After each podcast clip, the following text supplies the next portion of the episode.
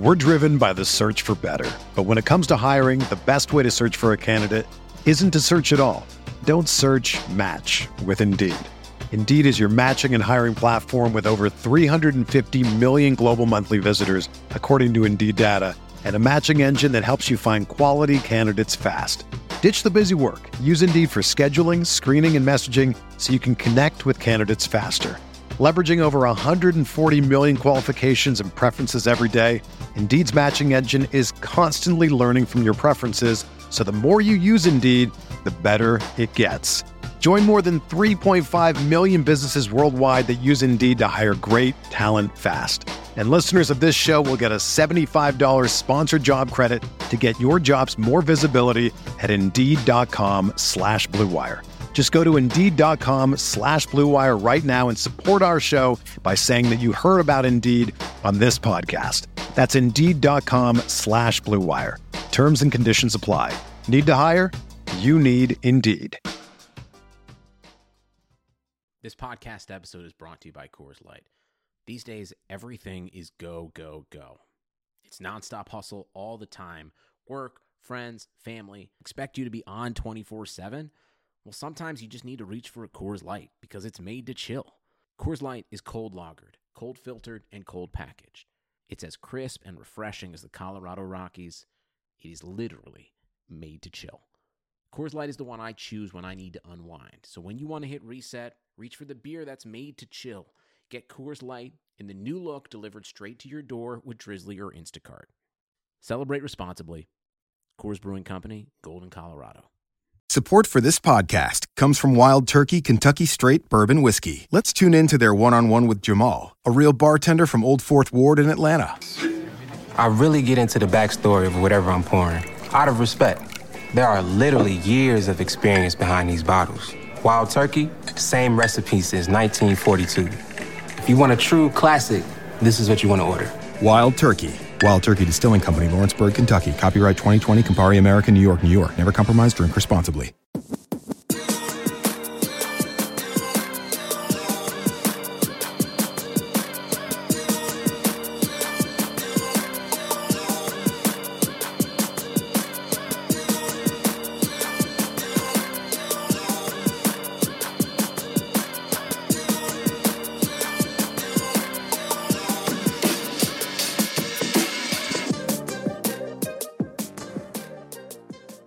Welcome to the RotoWire Fantasy Football Podcast. I'm Jeff Erickson here with Chris Liss. Chris and I are uh, breaking down Week Five, and at the same time, probably talking a little bit about uh, what's coming ahead, and maybe a lot of Yang. Who knows? Uh, as always, our podcast is sponsored by Yahoo Fantasy Sports. Chris, thank you again for jumping on with us. Uh, I know you and I both kind of had an eh week. Uh, you had a good fantasy week, but we both lost a lot of entries in Survivor using the Chiefs in cases where we didn't have the Eagles and Pats, uh, and spread picking wasn't good either. Yeah, it was. It, we're not breaking down week five. Week five breaking down us. Yes, uh, Soviet was, Russia, they play you. All right. Yeah, it was. Uh, it was a miserable experience watching, and then of course just two afternoon games, which I was on the wrong side of both. And I knew I was on the wrong side of both, but per my process, my extremely unsuccessful process, which I had to stick to. Um, I was on the Chargers and the Cowboys, who were down 17 nothing immediately.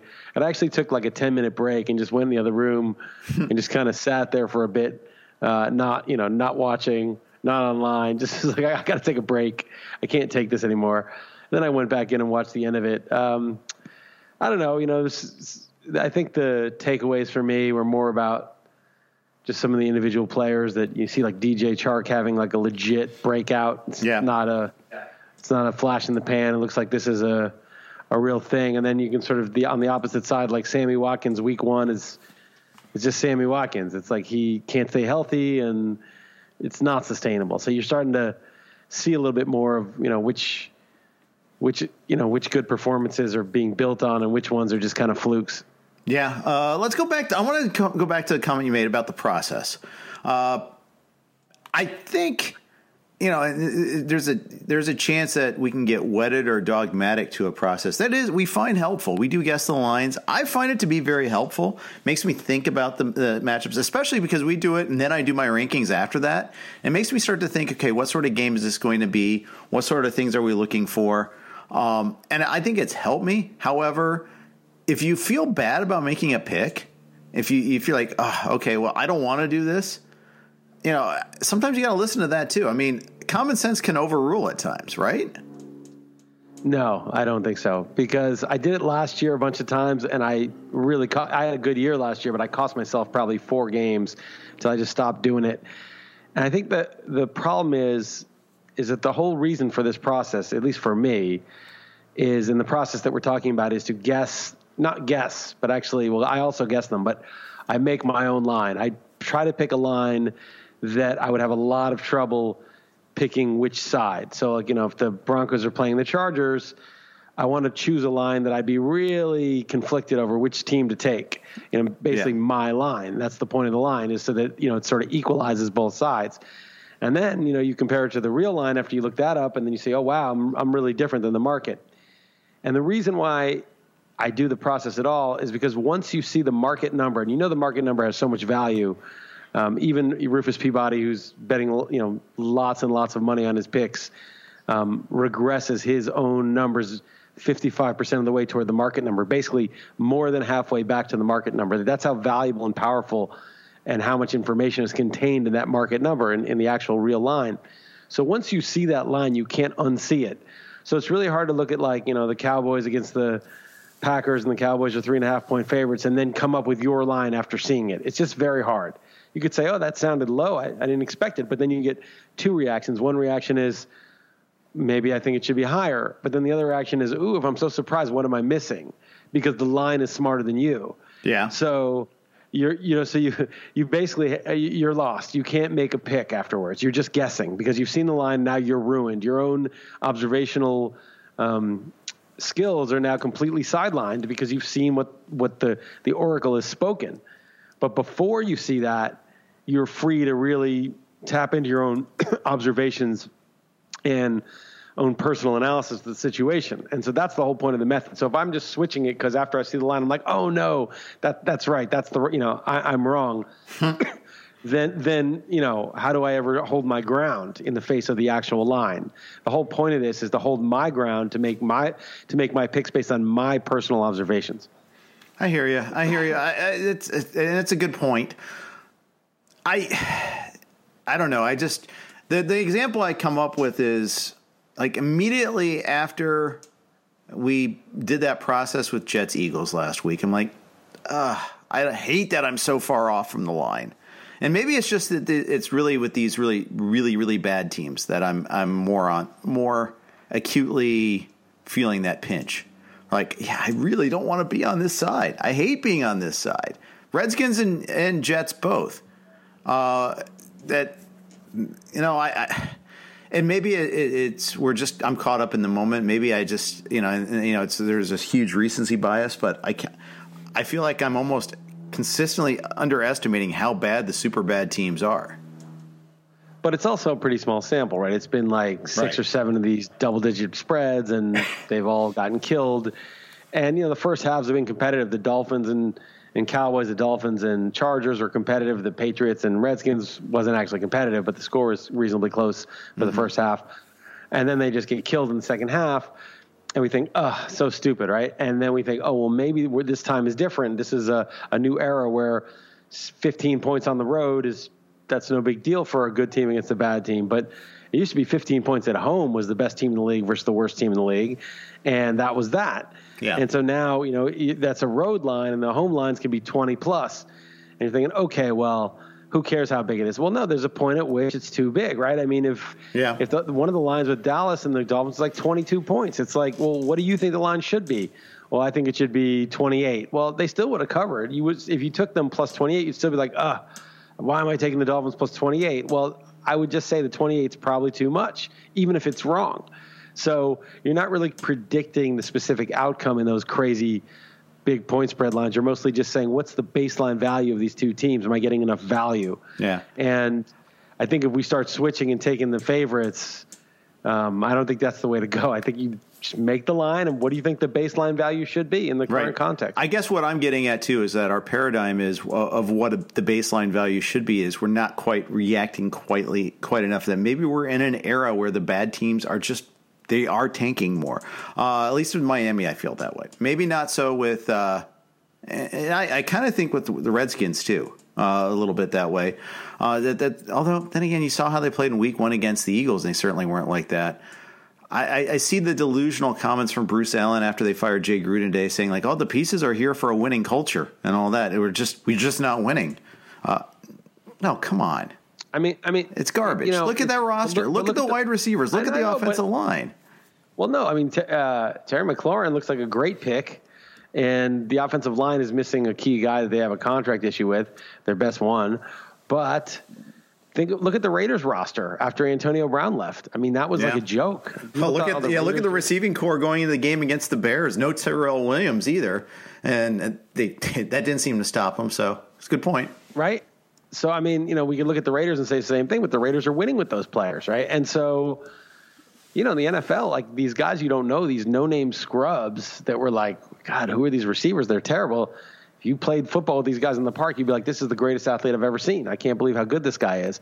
So, and not only that, but they're being coached 24 seven and working out and practicing routes and working with the QBs and getting instruction from position coaches. I mean, this is, you know, so the, the idea that like, you know, we can't win. If Belichick switched rosters with the Redskins, I mean, I don't think they make the playoffs, but they probably win four games by the end of the year, and then next year they probably win nine or ten. You know, so it, it's not just personnel. It's just there's obviously cultural issues with some of these places, but you know, if you're the Dolphins and you trade away some of your, you know, marketable players to get picks, which is obviously what you should do, and then of course there's going to be a drop off at those positions. Minkah Fitzpatrick's replacement's probably not as good as him. Laremy Tunsil's replacement's probably not as good as him. Kenny Stills' replacement, you know, is probably not as good as him. But within four weeks, you get those guys up to speed. And if you're a real organization with a real culture and a real, real, real coach and a real culture, you know, you're still a real NFL team. And, and so I, you know, the idea that, oh, well, let's just keep taking the favorites, you know, I, I think it's dangerous that in 2007, the Patriots were like 20 point plus favorites and they covered the first eight or nine weeks. And I was fading them every week saying this is going to regress. And I kept losing. In the last seven weeks, I think they covered like once. Yeah, yeah, maybe so. I think the other takeaway is maybe one Gruden's better than the other. No, I don't know. I just uh, Jay Gruden can win, uh, can't win, but uh, you know, I, no, I, I, I still think he's it's an, he's emancipated here, that's just such a disastrous franchise that I think. There, you know, just getting let go by Daniel Snyder is a gift, and I think he'll get hooked up with a better team, and we'll see what, what sort of coach he is. May not be a head coach. That's the problem. It's hard to get a, get a good head coaching job. It's really Well, the. Jets will probably have a vacancy reasonably soon. I, I think that You're enjoying think that one too much. Oh, I love that. Gase is so funny too. But I mean, it's tough. They've been playing some really good teams most weeks. You know, it's like they just have one juggernaut after another. And then I think they're who are they playing this week? Another tough team. It's like really a really. Uh, they got another tough game this week. I, I wrote them down, but I forget. Um, so, you know, he's he's had Darnold go down, and then, but it's not just that. It's just like besides the Bills game, which they choked away, they just haven't really shown a pulse at all. You know, they're they're not competitive in these games. That's right. That's right. They it, well, especially I think their defense showed a lot of heart early, and then like it's just like uh, enough already. You know, the offense is they so play- impotent. They, they host the they, they host the Cowboys this week, so they get another tough game. They're just getting killed. And yeah, I mean, look at the Broncos were 0 4, but they were 0, they were like a respectable 0 4 before they beat the Chargers. You know, they didn't go down easily. They bi- probably should have beat the Bears. The Raiders game was close. You know, they weren't getting destroyed. And the Jacksonville game was obviously very close. So, right. You know, that, that's not the Jets or the Redskins or the Dolphins right now. Yeah. New England gets another patsy too. They get to face the Giants on Thursday night, so that's that's they've had this Could be- sweet early schedule too. Yeah, it's it's that's an easy matchup for them at home, but it's not like they're playing the Bengals. You know, they, No, it's it's like not. It's not. But uh, anyways, neutral field. Neutral field. What Giants? Bengals plus three at Giants. I mean, not at Giants on neutral field. Bengals plus three versus Giants plus two and a half. something like that. Yeah, uh, I'll concede that you guys are a better position than we are. Uh, Yeah, I hate I hate to even use we. I, I'm I just can't stand can't stand the ownership. Can't stand it every year. That it's just the lack of investment in the offseason. I, I've ranted enough about that. I don't want to go into that anymore. In fact, you know, my, my sourness is going to lead to a read. Sorry, Side Boss. Here it comes. Hey, football fans. Week six of the NFL season is almost here, and lucky for you, Side Boss has got you covered. If you missed entering the Side Boss Pro Pick'em contest, it's not too late to join Week Six and be eligible to win weekly and quarterly prizes throughout the season. In addition to our Pro Pick'em contest, where players choose five games against the spread each week, Side Boss is currently offering prop bets for quarterback, running back, wide receiver, and tight end. Play any Side Boss weekly or daily free to play games, get all the picks correct, and boom. Win cash and an entry into the Side Boss $150,000 private NFL against the spread contest. Go to contest.sideboss.com. Use promo code ROTOWIRE. I think you said you're three and ten against the spread this week. I'm six and seven, and that's only Four- because four no, no, no, Jeff, please, four and ten. four and, ten. It's 14 games. There's 14 games so far, pending Monday night. Okay, then I'm might be seven and seven. Then I, I I finished strong. I had I had Packers, Broncos, and Colts. I know that. Uh, I'll have to re. I, I, yeah, you, you know what? It's I, I calculated at one point, and there was still the overtime game left, and we got that right with the Steelers, even though they lost the game. It was three and a half, so that worked out okay for us. Yeah. Well, I'm happy for your seven and seven, Jeff. Yeah, I know you are. I know you are. Yeah, I can tell. It's palpable. You're always happy. You're, you you are one that cheer on other successes publicly a lot, even privately too. But you know, I see you on Twitter touting up other people's successes, and uh, that's definitely your style. Yeah, it's just so funny because a there's really good reasons not to do that on Twitter. One is, I mean, it's not good content for your followers typically, Mm-hmm. so it's like no one wants to read that. But two, and I do think you should congratulate people privately via email or DM if you want, if they've achieved something. I actually think uh, winning a, a tough fantasy league is an achievement. It's not like getting an award. Congratulations on your award. Come on, man. Right. It's just somebody just gave that to you. You didn't earn anything. It's just somebody's opinion. But if you win a league, you've actually earned something. So actually, I do think that, um, you know, you don't have to congratulate the guy, but it is actually an achievement to win a hard league or to do really well in the overall. But uh, never do it publicly because you know when the next person that you know does well in something that you miss, they're going to be like, ah, Erickson congratulate all these people and not me.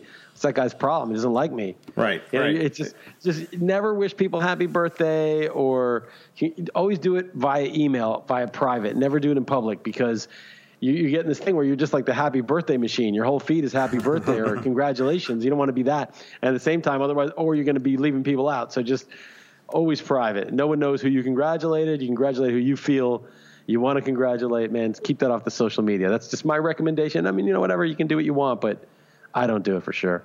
Yeah. Well, you don't want to like be that guy that looks like, oh, I'm virtuous. I'm, I'm, you know, I get it. I get I'm it. a nice guy. Yeah, I know. I'm a nice guy. Yeah, exactly. That No, said, I did. even- contra- even just- I, I'm the opposite, though. I actually did congratulate all the people in my various leagues on Twitter. So I, I, I congratulated one guy who was. In, I, I congratulated one guy, this guy Eric Galing, who won my main event in New York League, and I was pissed because I was ahead of him in the Yep. in the overall, um, and because my team totally shut it down the last week. But you know what? He earned it. He he had a good team.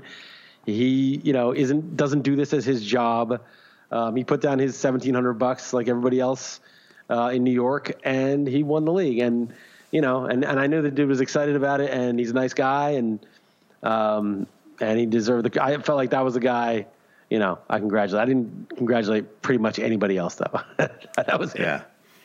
You had fewer people to congratulate too. Um, fewer leagues, at least. Was, uh, yeah, fewer leagues. Um, I did give Dalton Del Don, who I rarely say anything nice about, uh, congratulations for winning our League of Leagues. Got me a couple hundred bucks, our baseball for baseball, so that nice. was good. Nice. That's good. Um, all right, let's go back to substantive matters, at least barely substantive matters, at least. Uh, NFL. Uh, so it was very chalky this week, and a, lot of people that were expected to do well did well, like Aaron Jones. McCaffrey had another monster game. Will, you know the, you know maybe not Will Fuller. I wouldn't say. I mean, he was chalky. Well, Fuller had the chalky matchup. He just, you know, no one knew how many targets he was going to get. Right. And, you know, I, I, Deshaun Watson, everybody knew was going to have a good game. Uh, you know, go, use your guys against Deshaun Atlanta. Watson. You What's should have traded for me. You should have traded Michel for Sean Watson, Deshaun Watson in that uh, in the stake league. Yeah, he had like should've. forty-one points. You Yeah. should have done that, Jeff. I should have. Although Michel, and Michel had a good game too, finally. Uh, it was about time. He little, did. Yeah, we'll see whether that carries over to future weeks. He even caught three passes. That was the amazing part. Yeah. Um, you still offer that trade today, or is it off the table now? I'd have to think of it. It's definitely off. The, it's not. You know, that offer two weeks later has been retracted, but I, I, I would consider re-offering it. But I'm not. Uh, I have to. Th- I'd have to look it over. I have to think about it. okay, it. fair. That's fair enough. Uh, I, Melvin Gordon did not do a whole lot. Uh, you know, he you know he he didn't do much at all. Uh, struggled. Uh, you know, they got, gave him like 15 touches. He had like 41 yards, I want to say, uh, and almost it seemed like they were forcing him back into action a little bit there. Yeah, I just think they got dominated by Denver. They didn't sustain drives, and Ekeler is the better uh, pass catcher. And but I mean, Ekeler didn't. He caught 15 passes, but they were five yards apiece. I mean, they were worthless mm-hmm. uh, pass plays. You know, when you when your leading receivers got 15 five yard catches, you're not going to win the game. And so there just wasn't, you know, there wasn't any of that rhythm to the offense and goal and no red zone tries really. So um, I think Gordon will be fine. I just think they kind of got they they got him active in a bad spot basically. Yeah, and you know Denver jumped them early. You know Lindsay had a couple of big plays early on. Courtland Sutton had that big touchdown. Sutton's got is having a really quietly having a really nice year. Yeah, he's pretty good, and Flacco doesn't look that terrible. It's uh, you know, there's I you know I read about this a couple weeks ago. I, I, didn't really realize in the offseason, but Mike Munchak, the Steelers offensive line coach, is now the Broncos offensive line coach, and it took them a couple weeks to get going. But Lindsay's been really good the last couple two out of the last three weeks, and he's running through big holes, and he's very quick to hit the hole, and he's fast. And the Denver looks like you know they're one and four, but they look like they're a eight and eight type of team. Like they're they're not a they're not a doormat at all. Yeah, uh, I agree. I agree. Well, I mean, they had leads with it under two minutes in two of their four losses. I mean, and both of those were those losses were fueled by controversial roughing the passer calls. Yeah, that's right. That's right. They could easily be three and two. Yeah. So uh, yeah, I w- yeah you know, the, the, Chiefs all of a sudden are now showing some uh, vulnerabilities here. Their offense looked very pedestrian last night. Uh, Mahomes is going to get treatment on his ankle all week. They may not have his left tackle, his left guard, or two of his top receivers. We'll see if Tyreek Hill comes back. I think he's supposed he's to come supposed back. to practice this week. Yeah. I think he'll be back this week. Yeah, they face Houston, so this is a kind of a pretty big game too.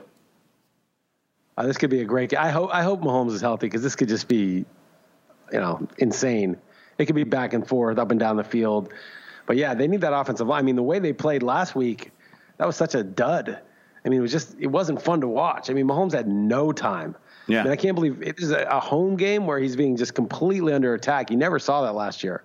Yeah, you, there was the Seattle game where he was under attack a decent amount, uh, and the Pats game in the playoffs. Those were the two. But you know, and if you if you couldn't you know, it wasn't mobile enough to escape that, then that's going to be a big problem. So I, I get it there. Um, so that that was yeah, and, yeah. And if you can't block, and thing is, last year, even with you know, with Damien Williams, they had a semblance of a running game, and in fact, in the playoffs, Williams was huge. But they didn't even try to run in the first half, and then they tried a little bit. You know, McCoy lost that fumble on the screen; that was bad. Oh, um, that was bad. That was bad. That was a big play in that game because they were already they were driving in that game a lot of things that uh, you know that just mess things up. It was just one. Sometimes a game just goes wrong too. You know what? I mean, the Pats lost to some bad teams last year. Yet they, at the end of the year, at the end of the day, they were st- they, they, were the best team in football at the end of the year, and that happens. I mean, especially it's it, it feels like a short season, but it's kind of a grind of a season. We just have fewer games, so it feels shorter than it is. But you know, a lot can change. All right, let me ask you this: How many teams would you need to take to give me the field to win the Super Bowl right now. Oh, you're just uh, versus the Pats? No, no. Oh, okay, teams? okay. How many teams? You know. Oh, uh, how many teams would I have to take, or would you t- would you get to take? Well, how, what, where would you draw the line? I mean, like, uh, would you take four teams? You could take the Pats, Chiefs, Saints, and Eagle, you know, Eagles or Packers or whatever. How many teams would you need to pick. Well, I think one of the questions is which exact NF, NFC teams are you going to take? Because I'm not well, quite sure. Uh, that's part that's, of it that might make you need more. Like, let's say we had to do a bet, and one of us had to pick how many the other person gets, and then one one person picks the number, then the other person picks who gets the field and who gets the teams. Yeah. Um, I yeah. I mean, I think Pats and Chiefs for sure. Uh, I might need like three or four NFC teams. I mean, it's just that uncertain. That's the problem. Well, no, you, but it's no, you can't be certain. I mean, you have to. You're supposed to get like 55, 45. You know, right? No, I understand. But I, am just saying, there's. I think there, there's no that there are too many good candidates in the NFC. I would take five teams. I would take five teams over the field. Four though, I would be a tough call. I think I would. yeah. I, three, I would definitely take the field. If you if there were oh, only three, I would de- definitely take the field. Four, I think, is it's like four and a half, four and a quarter is the number. So like, I, I would take obviously Pats and Chiefs. I think are just really the only two. I mean, you know, the Browns can make a run and you know show something, and maybe the I can't even think of who else in the AFC. You know, maybe the Colts or somebody could could show something, but and the NFC, you just have to pick a couple of teams. It'd be kind of random. You could pick, you know, the Saints or the Cowboys or the Rams or Seattle or whatever, but you know, you pick a couple. I mean, you could literally take like six NFC teams right now, seven: Eagles, Cowboys, Packers, Bears, maybe even the Vikings, or you know, probably not the Lions, but the yeah. Lions actually have a better record. The Saints, the Panthers, all of a sudden are three and two. The Niners are undefeated. The Seahawks are four and one. Yeah. The Rams were in the yeah. Super Bowl last year. Yeah, it's basically the teams you can't take. You can't take the Cardinals, Giants, Redskins. I mean, the Bucks I wouldn't take, but like they're not. You couldn't take the Falcons right now. Yeah, that's about it. Yeah, I mean the Falcons. How bad are they? Well, I mean, you don't run, you don't play defense. you know, and, and your quarterback throws 50 times a game, but it's not that efficient. It's like seven and a half YP. He's not bad, but he's not light. You know, he's getting a lot of stats, but he's he's doing it on a ton of volume. So they're just a bad team. Yeah, they were widely perceived to be a good team at the start of the season, though. Is the funny thing. Uh, they just they, they look really awful. They've had, I mean, they they're they're a missed, you know, crackback block call on the Julio Jones touchdown from being winless right now. Yep. Or some drops by the Eagles too. I mean, right? Yeah, the Nelson Agholor drop. Like yeah, exactly. Uh, the yeah, I mean, it's interesting. People, you know, there's all the sabermetric stuff like, oh, well, passing is better than running, or you can't, you know, it's important. They're making fun of Bill O'Callahan for saying, or Bill Callahan for saying, you know, we we need to run the ball more. But I mean, whatever. He's Redskins coach. I mean, it's yeah. hopeless anyway. But I think that I think the problem isn't like it doesn't really matter what's better to do on average. I think it's pretty obvious that passing on average is the more important factor. I think that's clear. Yeah. But the thing to do on average is kind of irrelevant, right? It's like you know Nassim Taleb always says, "Don't cross a river that's on average four feet deep," because right. you know the average is four feet, but it might be one foot for like you know 500 meters, and then uh, you can tell them in Europe 500 meters, and then you know it might be 20 feet, you know, and then you, you drown. So it's like. Um, it's the same thing. It's like on average, it's better to be able to pass, but it's all context, right? Like if you're the 2000 Ravens, be able to run the ball and play defense and you know and that'd be a good uh, offensive line, you win a Super Bowl that way. You know, it just depends on the context, and like you can't just be a passing team with no defense and no running game.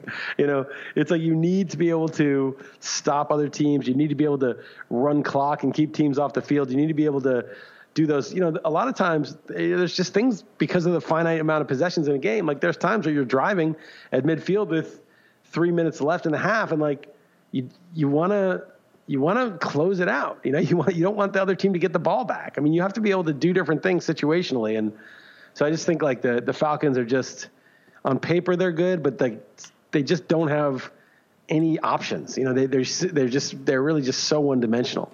Yeah, they really are. Um, and yeah, I, I, you know, you got to have, you don't have to have perfect balance, but you have to have the veneer of balance. You have to ha- at least, and that's like with the Vikings, you know, they had to be able to throw the ball some, and they did against your Giants. You know, Cousins actually threw for 300 yards in that game. Uh, Thielen, Cousins is bad though. Cousins he isn't very bad. good. I was watching all. that game. The yeah. Giants pass rush. I mean, they got screwed on some BS roughing calls or some other. I can't remember the crap, hands to the face nonsense, but um, there's one play and they took away the sack and it would have been a big change in the game. But Cousins goes back and like it's like a third down something and you could see like he's looking and it's not there yet. And most of the most of the time, like Thielen was getting open, they couldn't guard him, and Thielen was very good. But you could see that you know his first read was probably Thielen or Diggs were covered, and then the rush starts to break, you know, the containment, and Cousins is looking around, and you know he's dead. He's got nothing. There's yeah. no improvisation. There's no Pat Mahomes, no Aaron Rodgers, not even close. No Russell Wilson. It's like, uh oh, the reads aren't there. I'm dead you know, like just panicked. And you could see it, and they got him. And then there was some BS penalty that negated it. But just, he just he's not good. I mean, you, you have to be able to okay, this isn't there, this isn't there. What do I do? You can't just be Eli Manning in the pocket. exactly, exactly. How appropriate when they're there. Uh, Diggs, I mean, not Diggs. Uh, Cook caught a lot more passes. Uh, you know, he's always he's always been good, but they really threw to him a lot yesterday. He was good. I mean, the Bears shut him down he's just really fast and agile. Uh, he and Thielen just they they had just no answer for them. Those guys were just too good. Both of them. I, they're the only two good offensive players on that team, but they're both very good. Indeed. Uh, before we uh, continue uh, talking any more about Week Five, uh, quick note from our sponsors at Fantasy Draft. Fantasy Draft, the only rake-free daily fantasy site in the business, brings the heat again with a $750,000 guaranteed rake-free contest the Hooter main event with its $100,000 first place payout. This is the largest and only rake free contest running anywhere for NFL Week 3. That's right, Fantasy Draft is the only daily fantasy site where you can play contests with no management fees taken out of the prize pools 100% of the time, not just for limited time pro- promotional contests. Listen, as other fantasy sites continue to raise rake, prize pools are being squeezed, making it harder for players like you to win. Whether you call it rake, commission, or management fee, the days of paying 10, 12, or even 16% of your entry fees to fantasy companies are over. No longer will you lose 30% of your bankroll to the house. Sign up at fantasydraft.com today with promo code ROTOWIRE and you'll get a free 7-day trial on your first $1,000 of rake-free entry fees. That's fantasydraft.com, promo code ROTOWIRE. Don't miss your shot at millions of dollars in rake-free contests this season. Start playing on Fantasy Draft today. Your bankroll is going to love it. We're back on the RotoWire Monday podcast. Chris Liss and Jeff Erickson here. Uh, the Intercontinental podcast. Chris, uh, yes. uh, we've had some mo- monster defensive scores this year. If you had the, if you've had like the Pats pretty much every week, the Eagles last week, the Bears in a few different weeks, uh, the Bills defense has been really good. You know, it, it's making a bigger impact than normal. Uh, you know, especially the Eagles yesterday. In some leagues, they had like 35 points. 35. I had him in three out of five leagues. I I had him in two already. No, I had him in one, and I picked him up in two. And I think in the NFBC one, NFFC one, it's like 12 bucks or something. It was like very little. And I was thinking, yeah. wow. Well, I mean, you know, in people's defense, they thought Darnold was probably starting, so it wouldn't be this disastrous. But, you know, they were still 14 point favorites. It's like, wait, there's a 14 point favorite available defense on the waiver wire you got to put some. You got to put like. I probably didn't bid enough. Well, now that I know what happened, I definitely didn't bid enough, but I was lucky to win them, and I got them in the uh, Huevos league. I still lost to Pete. Pete had like a ridiculous day, but um, but yeah, it was just like yeah, Eagles deep. You know, you see a double digit favorite, you know, get the defense. That's just you know one on one.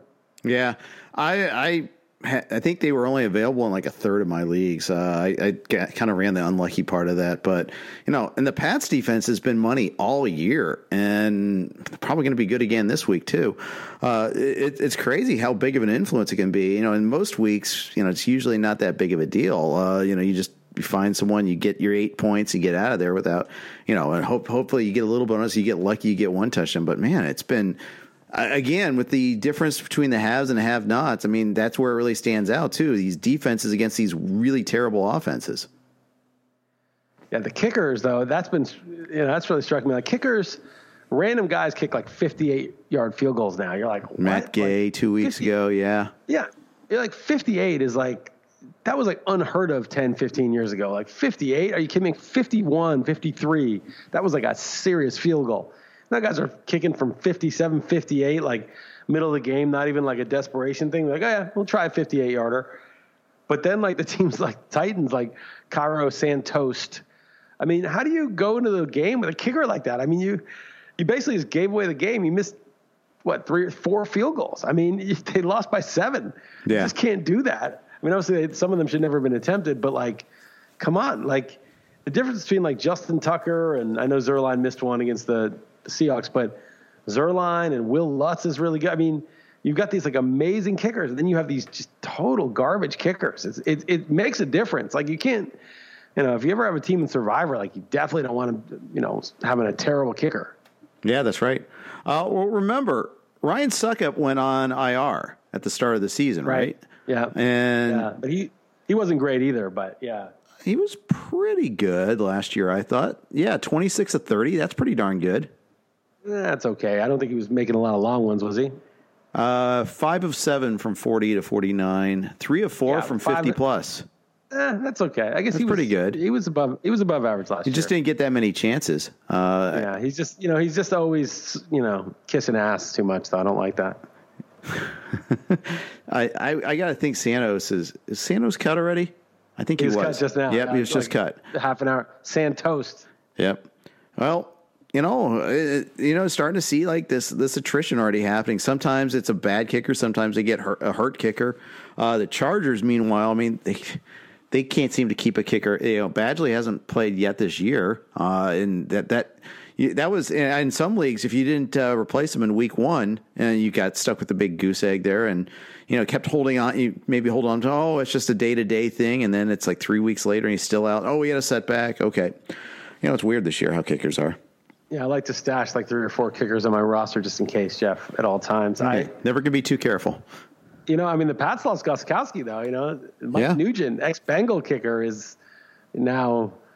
You know that that could be problematic. Although the Pats are magic, they'll fix him. They'll fix Nugent. I was just gonna say, if he's an ex Bengal and he's going to the Pats, that's like the that's like an exacta. He's the he's the Corey Dillon of, of kickers. Without the attitude, maybe, yeah. but maybe he's the Ocho Cinco of kickers. Yeah. By the way, Corey Dillon disputes that his attitude was a problem. I think that was pretty funny. Uh, when they were going through the whole when the Antonio Brown thing uh, when they signed with him, he's like, "Don't compare me to that. I I, I wasn't a problem." Okay. Yeah, go back and you know yeah. what? Some sometimes it's the organization that's the problem. You know, sometimes. Oh, and without a doubt, the organization was a problem. There was no yeah, no mean, doubt about that. You know, I was I was single for quite a long time in my life, Jeff, and I can assure you it was not me, it was them. it was not you. okay. I can assure you that's the case. Yeah. Oh man, I, I have columns, uh, archived columns of yours to attest to that. I, yes. I, you don't quite do that as often as you used to, where you uh, delve into your family life, but. Yeah, no, I used to just go off a lot. I do on the radio sometimes. I don't. I don't do it. I mean, on on a Real Man Wood podcast, but it used to be like I used to write like a ten thousand word staff picks, and like nine thousand seven hundred of it was like a dispute with my landlord. Yes, I remember those vividly. what I remember more vividly is sitting right next to you in an office, you being on the phone arguing with them.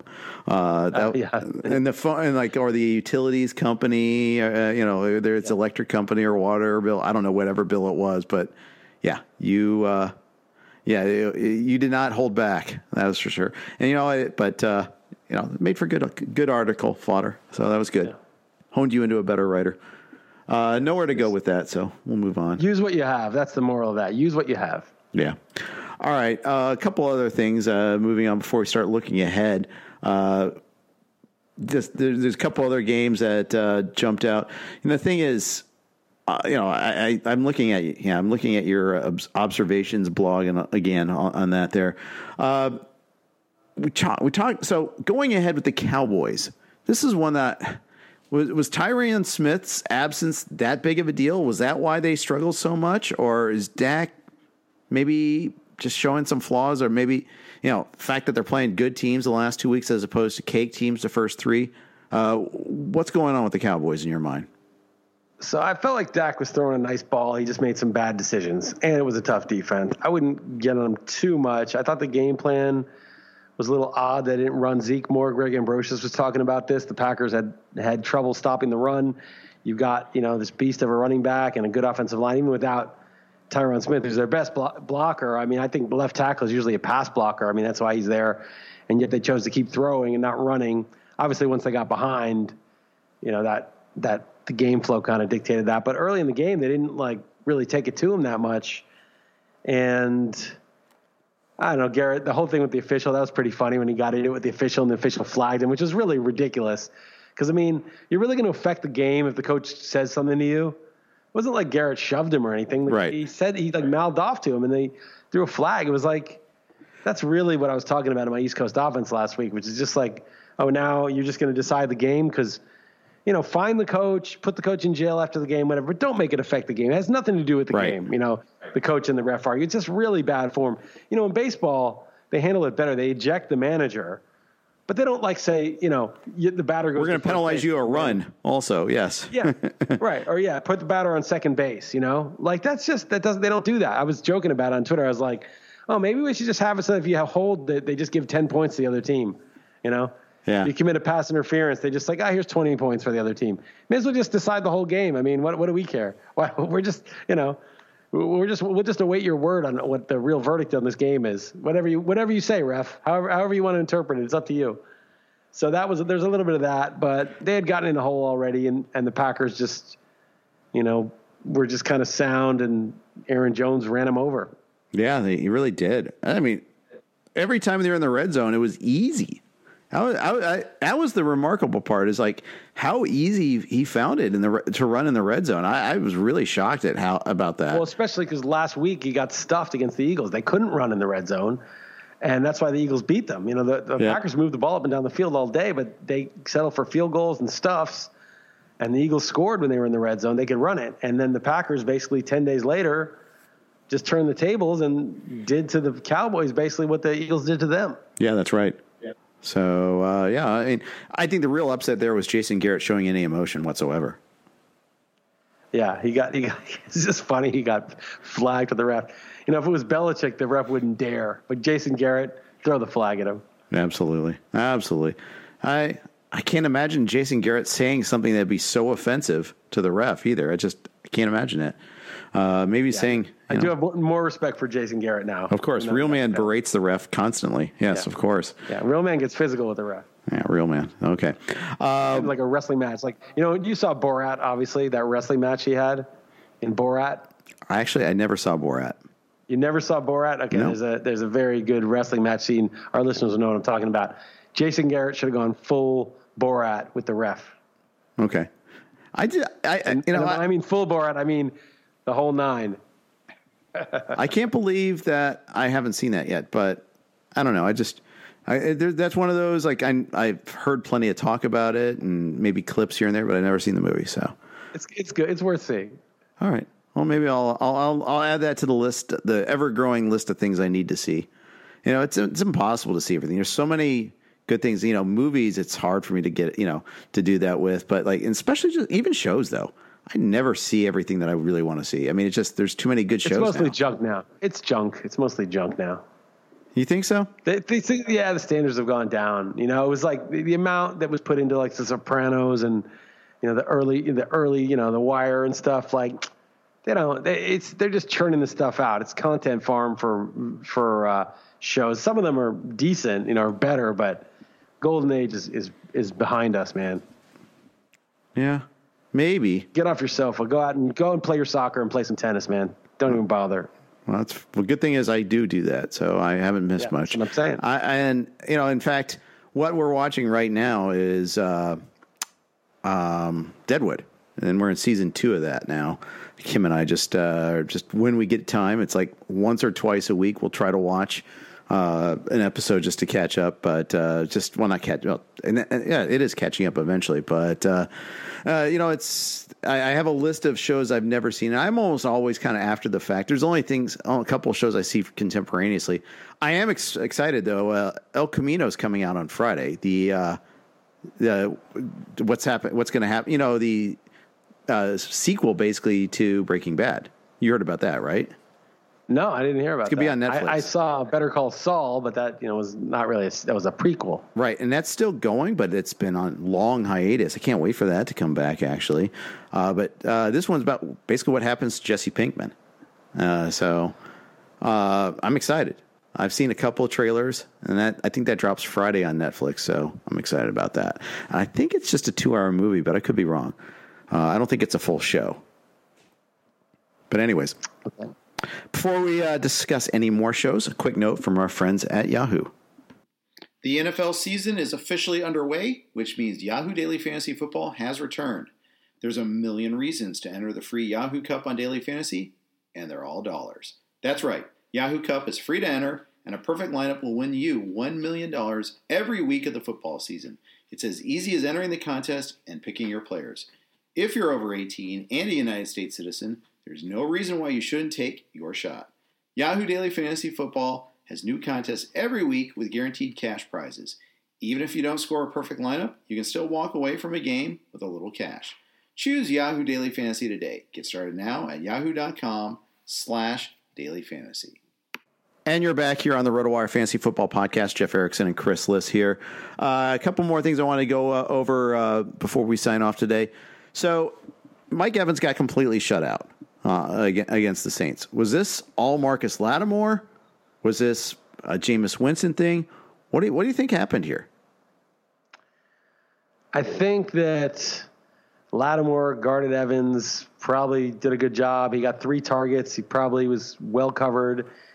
And Jameis just didn't want to throw any more picks, and he just started targeting Godwin. I think that's probably what happened. Um, I didn't really watch that game very closely, so I'm not positive, but I know that Evans only got it wasn't you know he only got three targets. It's not like he got nine targets and Lattimore just defended the hell out of him. They just stopped going his way.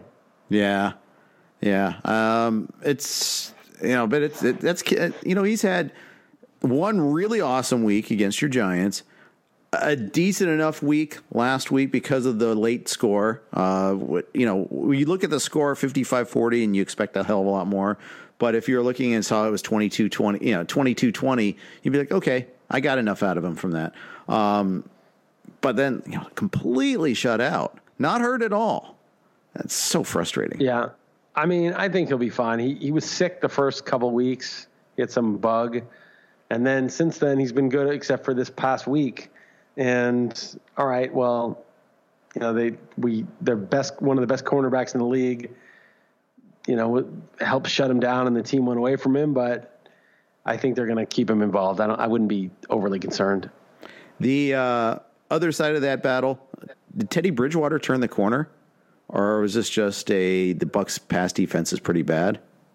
What do you think? I mean, he doesn't go down the field, so he doesn't have to like make, you know, a high degree of difficulty throws. Mike, Michael Thomas runs uh, great routes and catches everything, and so that helps. Alvin Kamara takes short passes and runs after the catch. So both those guys are just really good for a quarterback like Bridgewater. You're a caretaker. You got a good offensive line. You got great running game. You got two guys that catch everything and run after the catch. Hard to cover. It's pretty much ideal, right? I mean, it's yeah. a setup for him. And I think he's okay. I think he. I thought he was terrible the first. I mean, I was like, I couldn't believe how bad he was against the Rams. Of course, that was the one week where I actually bet the Saints who I do think are better than the Rams, but Teddy Bridgewater was just, you know, Brees got hurt and then Bridgewater wasn't ready. Right. And, but I think Bridgewater is doing well. And, and you know, I'm half joking, said, you know, he's really demonstrating each week that Brees is just a system quarterback because, you know, Michael Thomas and Alvin Kamara aren't noticing that much. But, um, yeah, I, I think he, he's, you know, he's the guy with the Vikings. He's the, he's the competent caretaker. He's like, a slightly poor man's Alex Smith, but you know Alex Smith ish level, which is which is solid. If you were choosing the that the teams for your field versus team choosing bet, would the Saints be one of them? Yes, because they're going to get Brees back. I agree. I am that that defense is legit. I you know they had the one loss on the road. Uh, and, and they lost Drew Brees mid game and had a right. touchdown that was just you know they blew the whistle, so that fumble touchdown, and then they kind of got worn down. But yep. They stifled yeah, the Cowboys. They went into Seattle, and they, that was a. Yeah. The thing is that that win against Seattle, we all saw the fluky plays and all that, but the fact is they were the better team too. On top of that, I don't think they're. Yeah, well, they got ahead, and it made it easier for them to play that style. But they were after Russell Wilson. They got the pressure. They yep. They were they were the better team. They were the more dominant team. Yeah, I think you know it would be if I was doing four, it'd be obviously Pats and Chiefs. Although I think the Chiefs are shaky. Their defense is bad. Yeah, I don't know if the Chiefs are obvious. Yeah, I don't think the Chiefs yeah, are obvious I mean, I think either. you have to because they have the best player, and you know, I think once if they're right, they're they can beat anybody. So I go Pats, Chiefs, Saints, and then the fourth team might be the Packers, or it might be the Eagles, uh, or it might be Not I the hate Cowboys? So much. I think the brain trust of the Cowboys is somewhat bankrupt. That, that's sort of the, the issue with them. I could see that. I could see that. I just, I mean, that's a, that's the tricky part is in the choosing. I mean, we don't even know what the Niners are yet, and they're undefeated. We'll see if that carries over after the Monday night game. We're recording before that. Uh, I actually think this is a pretty good test. Uh, you know, they get the extra week to prepare too and get healthy. It's pretty good. yeah, They play the Rams next week at, at Los Angeles, so that'll be the that'll be a real test. See if Yeah. they can hang. Yeah, for sure, for sure. That that will be a pretty good test too. Uh, but it's just to me, it's just uh, it'll be uh, a lot of interesting challenges still left there. But uh, yeah, I, I I I agree with the inclusion of the Saints and you know, the Bears offense has real problems. I, I thought they might have been among those teams, but you know because the defense was so good, but maybe not. So we'll see. The problem with the Bears is that they don't have a caretaker. Like they have Trubisky, who's just sloppy, and they have Chase Daniel, who's just not not up to the task. Right. And they need a, a Bridgewater. Actually, they need. You know, they could probably win. I don't know. Their run blocking hasn't been great either, but they could probably win. You know, with Allen Robinson being the Michael Thomas and Tarik Cohen being the Kamara and David Montgomery being sort of a thumper. You know, he's probably a better version of he's like the Ingram or whatever, or you know, better version of Murray and then a much and even a better defense than the Saints, they could win. But you need a QB who's like going to throw it away, you know, going to make good decisions, going to, you know, and Right. they don't have that. You, Trubisky's the wrong fit. If they even had Teddy Bridgewater or, you know, Gardner Minshew or someone like that, they'd be fine. But they, you know, Kyle Allen, that would be fine. But they've got someone who's worse than those guys, and that's a problem. It is. It absolutely is. All right. Um, any parting thoughts? What are you working on for East Coast offense? Well, I have a really good Sporcle quiz. Okay. It's going to be uh, all the players that have had 45 or more fantasy points, PPR fantasy points, Nice. that are active, that are currently active. So there's 21. Some of them are repeats. So you know, uh, you'll know that some of them, like Fuller, you know, I just did it Yep. this weekend, Aaron Jones.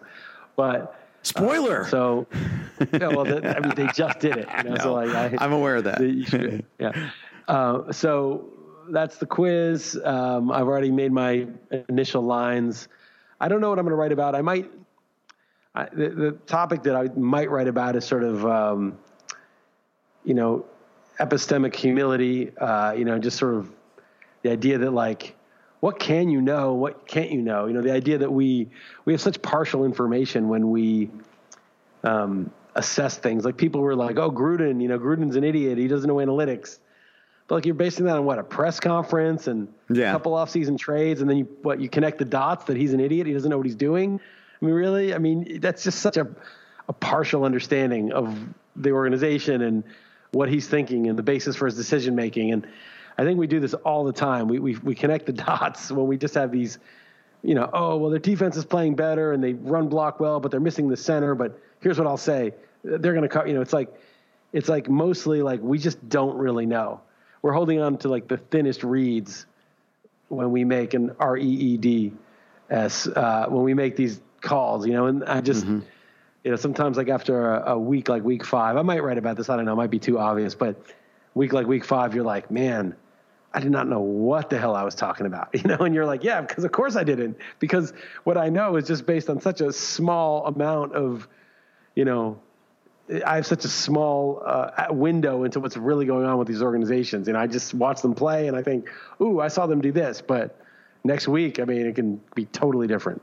Exactly, exactly. And often we we read, we see one clip, we see one quote, and we we don't even see like the whole context of an interview, Right, exactly. let alone like have our own conversation with them and get the you know any sort of context there. I mean, no, of course. So we, we run with it, yeah, and I, we all do. Think how bad. Think of how bad it is in politics. Like the the Oh, basis yeah. for which people are making decisions. Like they just you just re- see something on the news that they put in front of you. At least football, it's not them putting in front of you. It's sort of like it's kind of neutral. But like man, in politics, it's like Oh, yeah, you get people like- decides to edit to you. Yeah, they'll, they'll like splice answers one part of the interview to another part. They'll like have these ellipses, dot, dot, dot, and the ellipses are everything that brings the context. Well, let's just take that out because we don't need that. Let's highlight what we want to highlight. Yeah, exactly. It's it's terrible. Imagine how easily someone could edit these podcasts and make us look like the biggest idiots of all take time. much editing, the things we're yes. saying, and and also, but could could edit it and make us think like we've predicted everything that happened. Yeah. Oh yeah, he called that. I mean, it's it's ridiculous, you know, and and that's sort of like that's basically like a good metaphor for like what we're seeing when we're making these decisions. Exactly. Exactly. All right, that's going to wrap up today's podcast. Thanks to Yahoo for sponsoring us. Thanks to uh, you guys to listening us. Please subscribe, rate, and review. Chris and I will be back again in two weeks. Next week, I'll be out. It'll be Jim Coventry covering for me with Chris. Thanks again for listening. Have a great day.